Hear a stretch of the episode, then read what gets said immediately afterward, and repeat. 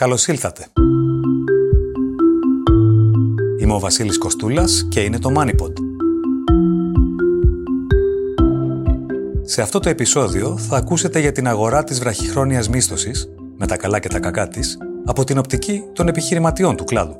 Θα μάθετε επίσης ποια είναι η ιστορία του Παγκόσμιου Οργανισμού Εμπορίου, τι είναι το ολιγοπόλιο και πώς έχει το μισθολογικό χάσμα ανδρών και γυναικών.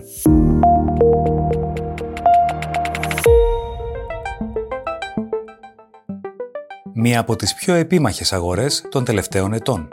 Η βραχυχρόνια μίσθωση ακινήτων μέσα από ψηφιακές πλατφόρμες όπως η Airbnb δημιουργεί πολύτιμο εισόδημα για μικροϊδιοκτήτες και εταιρείες διαχείρισης ακινήτων, προσελκύοντας ταξιδιώτες αλλά και επενδυτές από όλον τον κόσμο. Η ραγδαία ανάπτυξη του κλάδου και κυρίως η γκρίζα ζώνη λειτουργίας του εξοργίζει τους ξενοδόχους. Συγχρόνως, θεωρείται εμέσως από τους βασικούς υπετίους για την εκτόξευση των τιμών στις μόνιμες κατοικίες. Το Moneypod φιλοξενεί τον πρόεδρο του Συνδέσμου Εταιριών Βραχυχρόνιας Μίσθωσης Ακινήτων, διευθύνοντας σύμβουλο της επιχείρησης Mint, Νάσο Γαβαλά. Χαίρετε κύριε Γαβαλά. Καλησπέρα σας. Θα ήθελα να πιάσουμε τη συζήτηση από δύο οπτικές, οι οποίες ενδέχεται να αποδειχθούν εκ διαμέτρου αντίθετες. Ε, διότι αλλιώς βιώνει το boom της βραχυχρόνιας μίσθωσης ο κάτοχος ή ο διαχειριστής ενός ακινήτου, και αλλιώς ο απλός κάτοικος μιας πόλης, ιδίως αν βρίσκεται σε αναζήτηση στέγης, ένα ιδιαίτερα δύσκολο σπορ αυτή την περίοδο. Α ξεκινήσουμε με business. Ε, τι πρέπει να προσμετρήσει ένας ιδιοκτήτης ακινήτου προτού προσφύγει στην αξιοποίηση μέσω Airbnb ή άλλης πλατφόρμας; Συμφέρει πάντα η συγκεκριμένη επιλογή σε σύγκριση με τη μακροπρόθεσμη ενοικίαση; Η απάντηση είναι μονολεκτική. Όχι, δεν συμφέρει πάντα η βραχυχρόνια μίσθωση έναντι της μακροχρόνιας. Για την ακρίβεια, αν πάρουμε την Αττική, που είναι μια τεράστια περιοχή, βλέπουμε ότι ακίνητα στου περισσότερους Δήμους η μακροχρόνια ή αστική μίσθωση, όπως λέγεται, είναι καλύτερη ακόμη και μονόδρομη σε πολλές περιπτώσεις. Πόσα περισσότερα χρήματα εισπράττει ένας ιδιοκτήτης ακινήτου στη βραχυχρόνια μίσθωση από ότι στη μακροχρόνια μίσθωση; Μπορούμε πιθανώς να δώσουμε ένα μέσο ποσοστό; Ναι, ένα απλό δείγμα είναι να πούμε ότι ένα πλήρως ανακαινισμένο και εξοπλισμένο ακίνητο στο τρίγωνο των Αθηνών μπορεί να αποδώσει δύο φορές ή και παραπάνω στη βραχυχρόνια. Ειδικά αν αυτός που το διαχειρίζεται γνωρίζει από revenue management. Σε μια λιγότερο τουριστική περιοχή μπορούμε να πούμε ότι τα έσοδα είναι ίσα αν και το κάθε είδος εκμετάλλευσης ακινήτου έχει συγκεκριμένα πλέον εκτήματα και μειονεκτήματα. Από την άλλη, σε περιοχές που δεν έχουν τουρισμό αναψυχής ή ιατρικό τουρισμό, ε, στη βραχυχρόνια θα βγάλει κάποιος λιγότερα χρήματα και με μεγαλύτερο κόπο από ό,τι αν το μίσθο είναι μακροχρόνια. Η εταιρεία που διαχειρίζεται ένα ή περισσότερα ακίνητα για λογαριασμό ενός ιδιοκτήτη, συνήθως τι υπηρεσίες προσφέρει; Για την οικονομία του χρόνου θα έλεγα τα πάντα. Από το να φροντίσει να είναι σωστά εξοπλισμένο, η επαγγελματική φωτογράφηση, ε, κατάλληλες τιμές καθ' όλη τη διάρκεια του έτους, οι κρατήσεις, να φροντίσει να είναι καθαρό, μέχρι να τακτοποιήσει το ακέραιο τις φορολογικές υποθέσεις των κρατήσεων, που πλέον είναι μια εξαιρετική, εξαιρετικά απαιτητική εργασία. Ε, θα πάμε σε αυτό. Ε, στο μεταξύ, όμως, θέλω να μου πείτε πού κυμαίνονται περίπου οι προμήθειες που κρατούν οι εταιρείες διαχείρισης από τον ιδιοκτήτη ενός ακινήτου. Σε γενικές γραμμές, είναι κατά μέσο όρο το 25% των καθαρών εσόδων από τις κρατήσεις ε, και μπορούν σε κάποιες περιπτώσεις να πέσουν μέχρι και το 20%. Αυτό το κόστος θεωρούμε ότι σε πολλές περιπτώσεις μπορεί να συμψηφιστεί από την αποδοτικότερη διαχείριση. Οπότε στην ουσία προκύπτει ότι το κόστος διαχείρισης δεν επιβαρύνει τον ιδιοκτήτη. Προσοχή όμως σε ιδιώτες ή εταιρείες που ζητούν κάτω από 20% απλά γιατί τα μαθηματικά δεν βγαίνουν. Οι ψηφιακές πλατφόρμες κρατούν προμήθεια ε, και από τον ιδιοκτήτη και από τον ταξιδιώτη. Και πού κυμαίνονται αυτές οι προμήθειες; Αυτές θα έλεγα ότι είναι μεγαλύτερες κερδισμένες. Ε, κρατούν την προμήθειά τους πλέον από τον ιδιοκτήτη. Ε, φτάνει ένα 15 έως 20%. Ο ιδιοκτήτης όμως με τη σειρά του πρέπει να το βάζει πάνω στη βασική τιμή. Στην ουσία ένα τεχνικό τρίκ, ε, γιατί το τελικό ποσό που θα πληρώσει ο επισκέπτης είναι ο ίδιος. Είναι το ίδιο. Ποιες είναι οι περιοχές που θεωρούνται πρωταθλητές της βραχυχρόνιας μίσθωσης στην Ελλάδα; Πέραν από το κέντρο της Αθήνας είναι και τα νότια προάστια που τα πάνε θεαματικά καλά όλο τον χρόνο το κέντρο της Θεσσαλονίκης, τα Χανιά και φυσικά μεγάλα και μικρά νησιά σε όλη την Ελλάδα. Αυτά κατέχουν το μεγαλύτερο μερίδιο της πίτας. Οι εταιρείες διαχείρισης, για να πάμε λοιπόν στο φορολογικό, ε, φορολογούνται προφανώς για τα έσοδα από τις υπηρεσίες που προσφέρουν στους ιδιοκτήτες ακινήτων. Οι ιδιοκτήτες ακινήτων ε, πώς φορολογούνται για τα κέρδη από τη βραχυχρόνια μίσθωση; Οι εταιρείε εκ των πραγμάτων φορολογούνται βάσει εσόδων, κερδών τέλος πάντων και πάντα ανάλογα με την εταιρική μορφή που έχει κάθε επιχείρηση. Δεν διαφέρει σε κάτι. Οι ιδιοκτήτε από την άλλη μεριά φορολογούνται ακριβώς όπως και στη μακροχρόνια μίσθωση, με κλίμακα που ξεκινάει από το 15% και φτάνει μέχρι και το υπέροχο 45%. Είναι καλοκαιρινή υπόθεση η βραχυχρόνια μίσθωση ή παραμένει ζωηρή αγορά και στους μήνες που κάποτε τουλάχιστον θεωρούνταν τουριστικά νεκροί; Καλή ώρα όπως ο Ιανουάριος ή ο Φεβρουάριος. Έχει δηλαδή νόημα για έναν ιδιοκτήτη ακινήτου να τρέξει τη βραχυχρόνια μίσθωση και μέσα στο χειμώνα; Στην ουσία οι νεκροί μήνες είναι τρει-τέσσερι χειμερινοί, αυτοί που είπατε κιόλας και βάζουμε και λίγο το Δεκέμβριο και το Μάρτιο αρχές ε, στα μεγάλα αστικά κέντρα πάντα, έτσι των Αθηνών και της Θεσσαλονίκης. Οι νεκροί μήνες εννοούμε όχι τελείως νεκροί, απλά η πληρότητα μπορεί να μην ξεπεράσει το 30 με 40% και με χαμηλές τιμές διανυκτέρευσης. Στο διάστημα αυτό κάποιος θα μπορούσε να κυνηγήσει λίγο πιο μεσοχρόνιες κρατήσεις ε, ή απλά να αποδεχτεί ότι τα έσοδά του θα είναι σημαντικά μειωμένα σε σχέση με τους υπόλοιπους. Αν και αυτό το διάστημα πάντα είναι το καταλληλότερο για να κάνεις επισκευές και άλλες εργασίες για να προετοιμαστεί κάποιος για την πληρότητα των επόμενων μηνών. Οι προσδοκίες της αγοράς για το καλοκαίρι που θα ακολουθήσει, ε, ποιες είναι οι προβλέψεις, θα έχουμε επανάληψη του 22, δηλαδή του 19. Προσωπικά πιστεύω ότι η Ελλάδα θα μπορέσει να προσελκύσει πιο ακριβό τουρισμό όταν παράλληλα και οι υποδομές ε, αυξάνονται και καλυτερεύουν για να υποστηρίξουν ε, τέτοιου είδους τουρισμό. Για μένα είναι πάντα καλύτερο πλέον να παρακολουθούμε τους δείκτες του κατακεφαλή δαπάνη διακοπών του μέσου επισκέπτη και όχι απαραίτητα τον αριθμό επισκεπτών. Ε, για να απαντήσω όμως στην ερώτησή σας, ναι, θεωρώ ότι το 23 θα είναι καλύτερο και από το 22 και από το 19, πάντα φυσικά με την επιφύλαξη κάποιου παγκόσμιου γεγονότος Παραδείγματος χάρη μια εκτεταμένη παγκόσμια ύφεση. Να διευκρινίσω ότι το ερώτημα αφορούσε συγκεκριμένα τη βραχυχρόνια μίσθωση και όχι γενικότερα τον τουρισμό, έτσι. Ε, παράλληλα πάνε. Πάνε παράλληλα. παράλληλα. Τι πρέπει να προσέξει ένας ιδιοκτήτης ακινήτου ε, αφού λάβει την απόφαση να παίξει το παιχνίδι της βραχυχρόνιας μίσθωσης; Ε, Κάποιες συμβουλές ενδεχομένως μέσα από την εμπειρία σας; Mm, το σημαντικότερο είναι προφανώς να αξιολογήσει αν η περιοχή που βρίσκεται το ακίνητό του μπορεί να του φέρει τα έσοδα προσδοκά. Είναι αυτό που λέγαμε και στην αρχή. Ε, από εκεί και πέρα, όπως λένε, πρέπει να ρίξεις λεφτά για να πάρεις λεφτά. Σε κάθε περίπτωση, δηλαδή, αξίζει μια πλήρης ανακαίνιση, η οποία, αν τα συμψηφίσεις τα παράπονα, το χρόνο που θα έχεις μετά για επισκευές, είναι ό,τι καλύτερο. Τέλος, ε, θα έλεγα να σκεφτεί σοβαρά ε, την καθημερινότητα μιας τέτοιας ενασχόλησης. Δεν είναι απλά παιχνίδι, είναι full time δουλειά απαιτεί να είσαι παρόν 365 μέρες το χρόνο. Αν η συνέντευξη ήταν σε κείμενο, το παιχνίδι θα είχε εισαγωγικά. Σωστά. Ε, κάποιες μέρες θα είναι σχετικά προβλημάτες, κάποιες ώρες όμως θα θυμίζουν την κόλαση του δάντη. Με λίγα λόγια, αν κάποιος δεν είναι άνεργος ή συνταξιούχος, πραγματικά πρέπει να βρει κάποιον άλλον να διαχειριστεί το ακίνητό του στη βραχυχρόνια. Δεν είναι ξεκούραστο σπορ. Ε, κύριε Γαβαλά, σε οικονομικούς όρους μιλάμε για μια αγορά η οποία πραγματικά βγάζει νόημα ενισχύει τα εισοδήματα των κατόχων ακινήτων, δημιουργεί δραστηριότητα και έσοδα για εταιρείες όπως αυτές που αντιπροσωπεύεται, διευκολύνει τους ταξιδιώτες και ενισχύει την εξωστρέφεια της Ελλάδας και της οικονομίας της. Ωστόσο, το disruption που προκαλεί η άνθηση της βραχυχρόνιας μίσθωσης ακουμπά σε κάποιους ιδιαίτερα νεραλγικού τομείς, όπου τα πράγματα είναι λιγότερο σύνθετα αλλά και πολύ πιο δύσκολο να αντιμετωπιστούν, ε, νομίζω. Ε, το πρώτο ζήτημα που προκύπτει είναι ότι με την έξαρση της βραχυχρόνιας μίσθωσης έχει περιοριστεί δραματικά το διαθέσιμο στόκ των ακινήτων προς μακροχρόνια μίσθωση. Αυτό σημαίνει πρακτικά ότι ο καθένας από εμάς που αναζητεί κατοικία, είτε δεν βρίσκει, είτε βρίσκει και είναι εξαιρετικά ε, ακριβή για το μισθό του. Όπως αποτυπώνεται και στις αυξήσεις στις τιμές των ακινήτων στην Ελλάδα, οι οποίες τα τελευταία χρόνια, διορθώστε με αν κάνω λάθος, έχουν αυξηθεί κατά τουλάχιστον 50% την τελευταία τετραετία. Ε, Πώς αντιμετωπίζει κανείς αυτό το ζήτημα; Και τι μας διδάσκει ενδεχομένως η εμπειρία σε άλλες χώρες. Χαίρομαι για την ερώτησή σας, γιατί μου δίνετε ευκαιρία να αποσαφηνίσω μια σημαντική παρανόηση. Οι τιμές των ενοικίων δεν έχουν αυξηθεί εξαιτίας της βραχυχρόνια μίσθωση, η οποία άλλωστε αποτελεί περίπου το 5% των διαθέσιμων και κλειστών διαμερισμάτων στην Αττική, μιλώντας. Τα κλειστά διαμερίσματα είναι και η συντριπτική πλειοψηφία των ακινήτων που έχουν μπει στη βραχυχρόνια μίσθωση και σε αυτά έχουν επενδυθεί πολλά χρήματα για την ανακαίνισή τους. Οπότε και στη βραχυχρόνια να μην έμπαιναν, πάλι ο ιδιοκτήτης θα έπρεπε να λάβει ένα αυξημένο ενίκιο για να κάνει απόσβεση αυτής τη επένδυσης, που συνήθως δεν είναι κάτω από 10.000.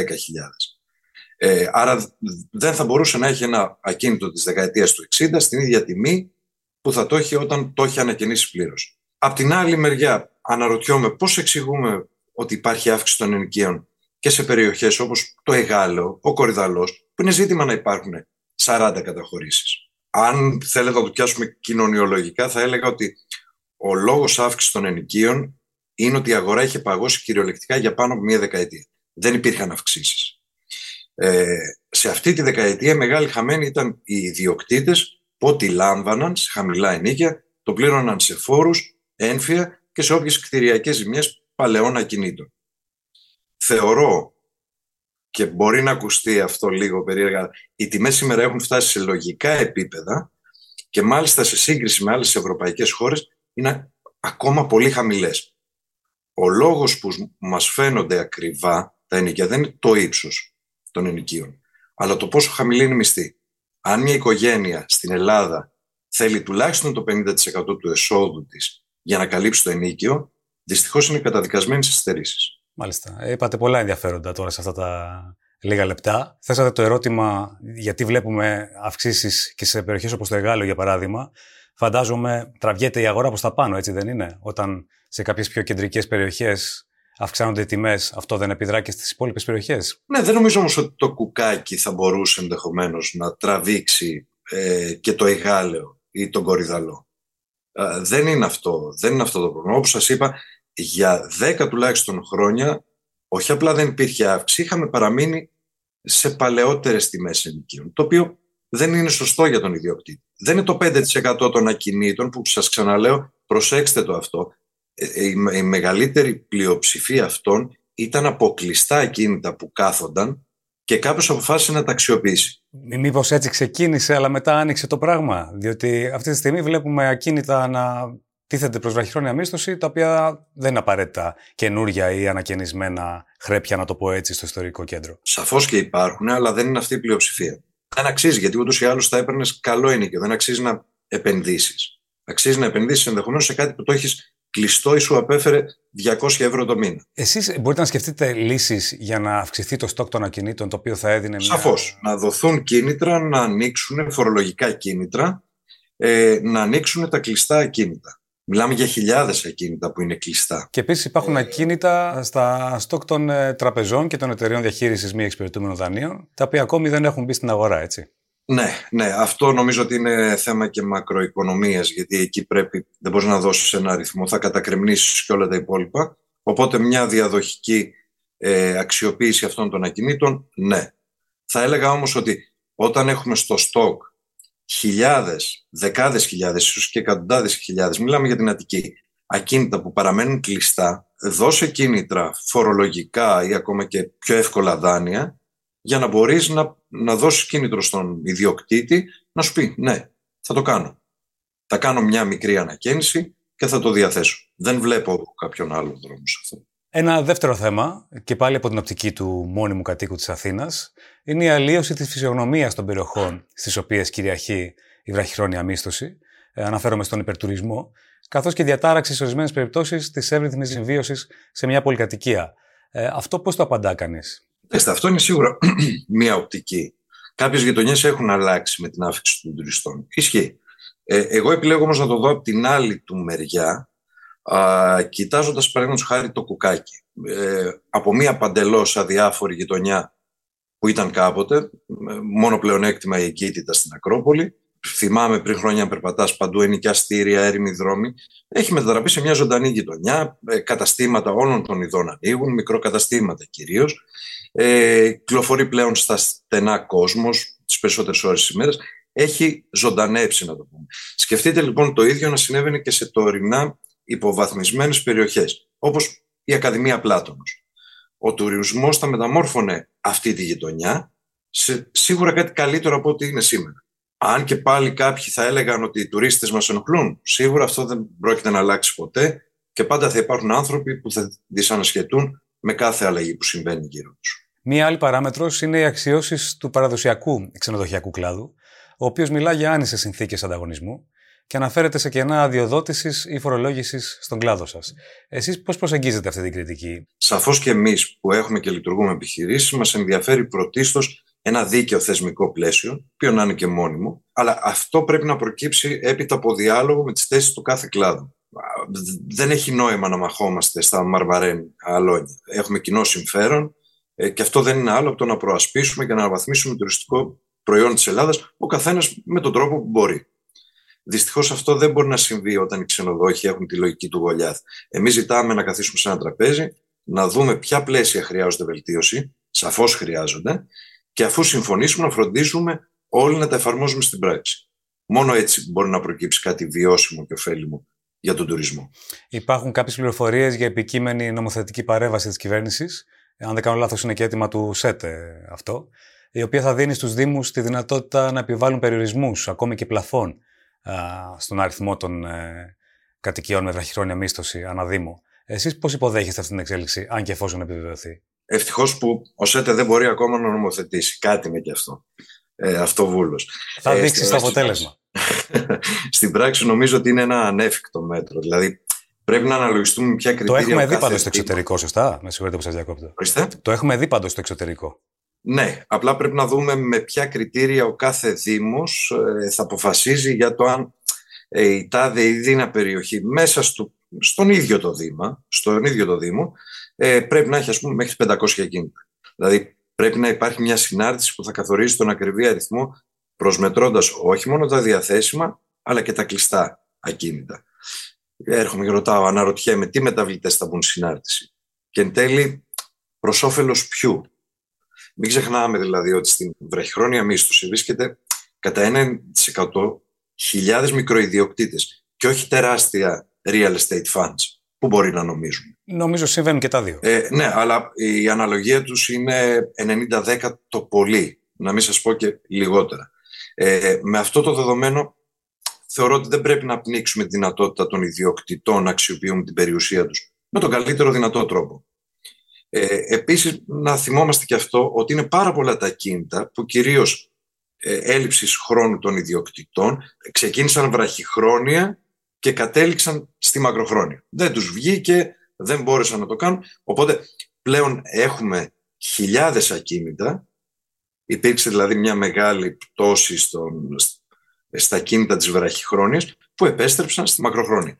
Εκ των πραγμάτων είναι πιο ακριβά αυτά τα κίνητα όπως για τους λόγους που προαναφέραμε. Αλλά γύρισαν στη μακροχρόνια μίσθωση. Κύριε Γαβαλά, πρωτού κλείσουμε, γιατί μέγεθος αγοράς μιλάμε στην ελληνική περίπτωση, τι αφορούσε ό,τι συζητούσαμε; Ε, σήμερα που μιλάμε, βάσει των εταιριών που μας δίνουν δεδομένα, όπως η Transparent, υπάρχουν στις πλατφόρμες περί των 170.000 καταχωρήσεων, προσοχή καταχωρήσεων. Αλλά μέσα σε αυτά, γιατί δεν μπορεί να διαχωρίσει ακριβώς, είναι και μικρά ξενοδοχεία, καταλήματα που δεν είναι σπίτια, βίλες, καθώς και χιλιάδες που ναι μεν είναι καταχωρημένα, αλλά στην ουσία είναι ανενεργά.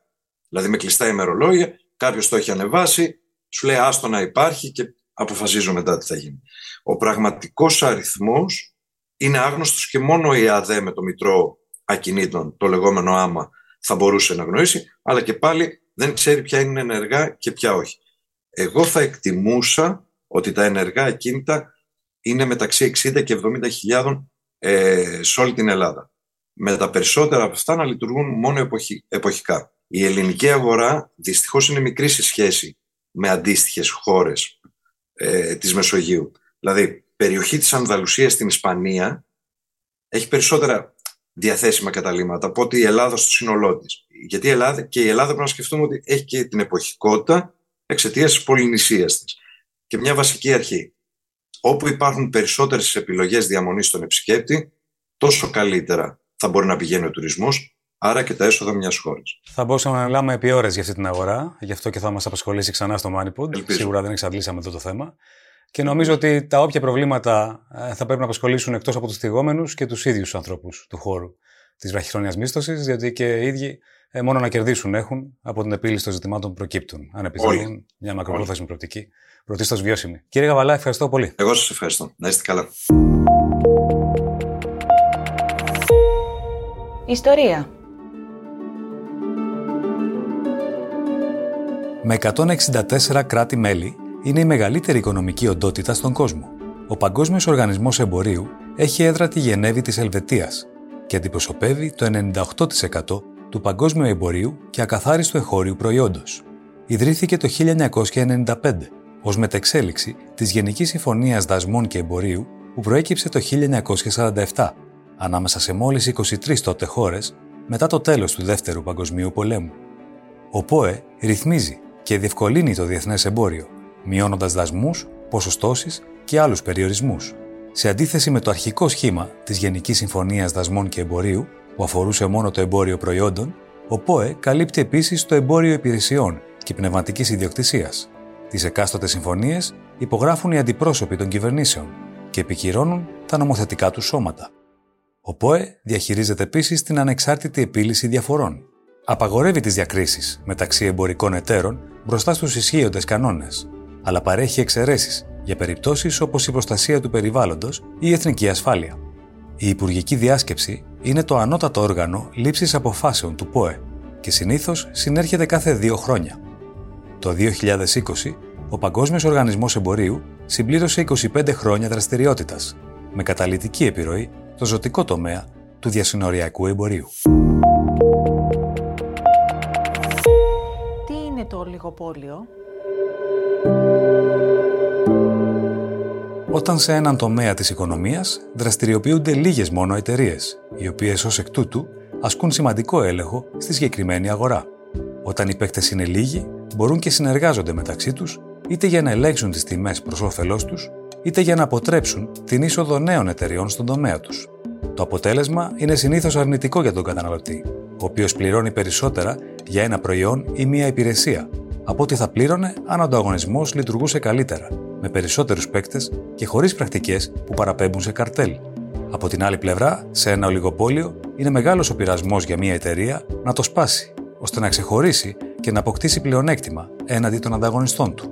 Κατά καιρούς, οικονομικοί, νομικοί και τεχνολογικοί παράγοντες είναι σε θέση να οδηγούν στη δημιουργία ολιγοπολίων, την ύπαρξη των οποίων μπορεί να διευκολύνει ή αντιθέτως να δυσχεραίνει η πολιτική της εκάστοτε κυβέρνησης, η οποία είναι άλλωστε σε θέση να απαντά με νόμους κατά της μεθόδευσης των τιμών και της συμπεγνίας. Τα ολιγοπόλια, πόσο μάλλον τα μονοπόλια, μας θυμίζουν ότι όσο πιο ανταγωνιστική είναι μια αγορά, τόσο χαμηλότερες είναι οι τιμές για τον καταναλωτή. Το ήξερες; Η Ιαπωνία υποχρέωσε τις επιχειρήσεις που απασχολούν πάνω από 300 εργαζόμενους να δημοσιοποιούν στις εταιρικές ιστοσελίδες τους, ως ποσοστό, το χάσμα αποδοχών ανάμεσα σε άνδρες και γυναίκες. Η κάθε εταιρεία οφείλει μάλιστα να παραθέτει τους λόγους για την όποια διαφορά προκύπτει. Οι Ιαπωνικές εταιρείες θα πρέπει επίσης να ανακοινώνουν το ποσοστό των γυναικών στο management. Η Ιαπωνία, η οποία έχει το μεγαλύτερο μισθολογικό χάσμα μεταξύ ανδρών και γυναικών στο G7, είναι ένα χαρακτηριστικό παράδειγμα υστέρησης αλλά και δράσης στον τομέα της ισότητας των φύλων στην αγορά εργασίας. Παγκοσμίως, οι γυναίκες πληρώνονται με 77 cents για κάθε δολάριο που αντιστοιχεί σε άνδρα εργαζόμενο. Η Ελλάδα κατατάσσεται στην εκατοστή θέση ανάμεσα σε 146 χώρες, σε ό,τι αφορά συνολικά τις ανισότητες μεταξύ ανδρών και γυναικών. Η χώρα μας είναι 83η ως προς την οικονομική συμμετοχή και τις εργασιακές ευκαιρίες για τις γυναίκες. Η Ελλάδα και η Κύπρος έχουν τις δύο χειρότερες επιδόσεις στην Ευρώπη. Παγκόσμιος ηγέτης στο κλείσιμο της μισθολογικής ψαλίδας ανδρών και γυναικών είναι η Ισλανδία, η οποία έχει εξαλείψει τις διαφορές στις απολαβές κατά 91%.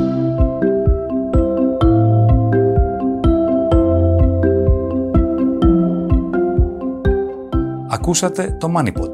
Θα είμαστε ξανά μαζί την επόμενη Τετάρτη. Ακολουθήστε μας στο Spotify, τα Apple ή τα Google Podcasts. Γεια και χαρά!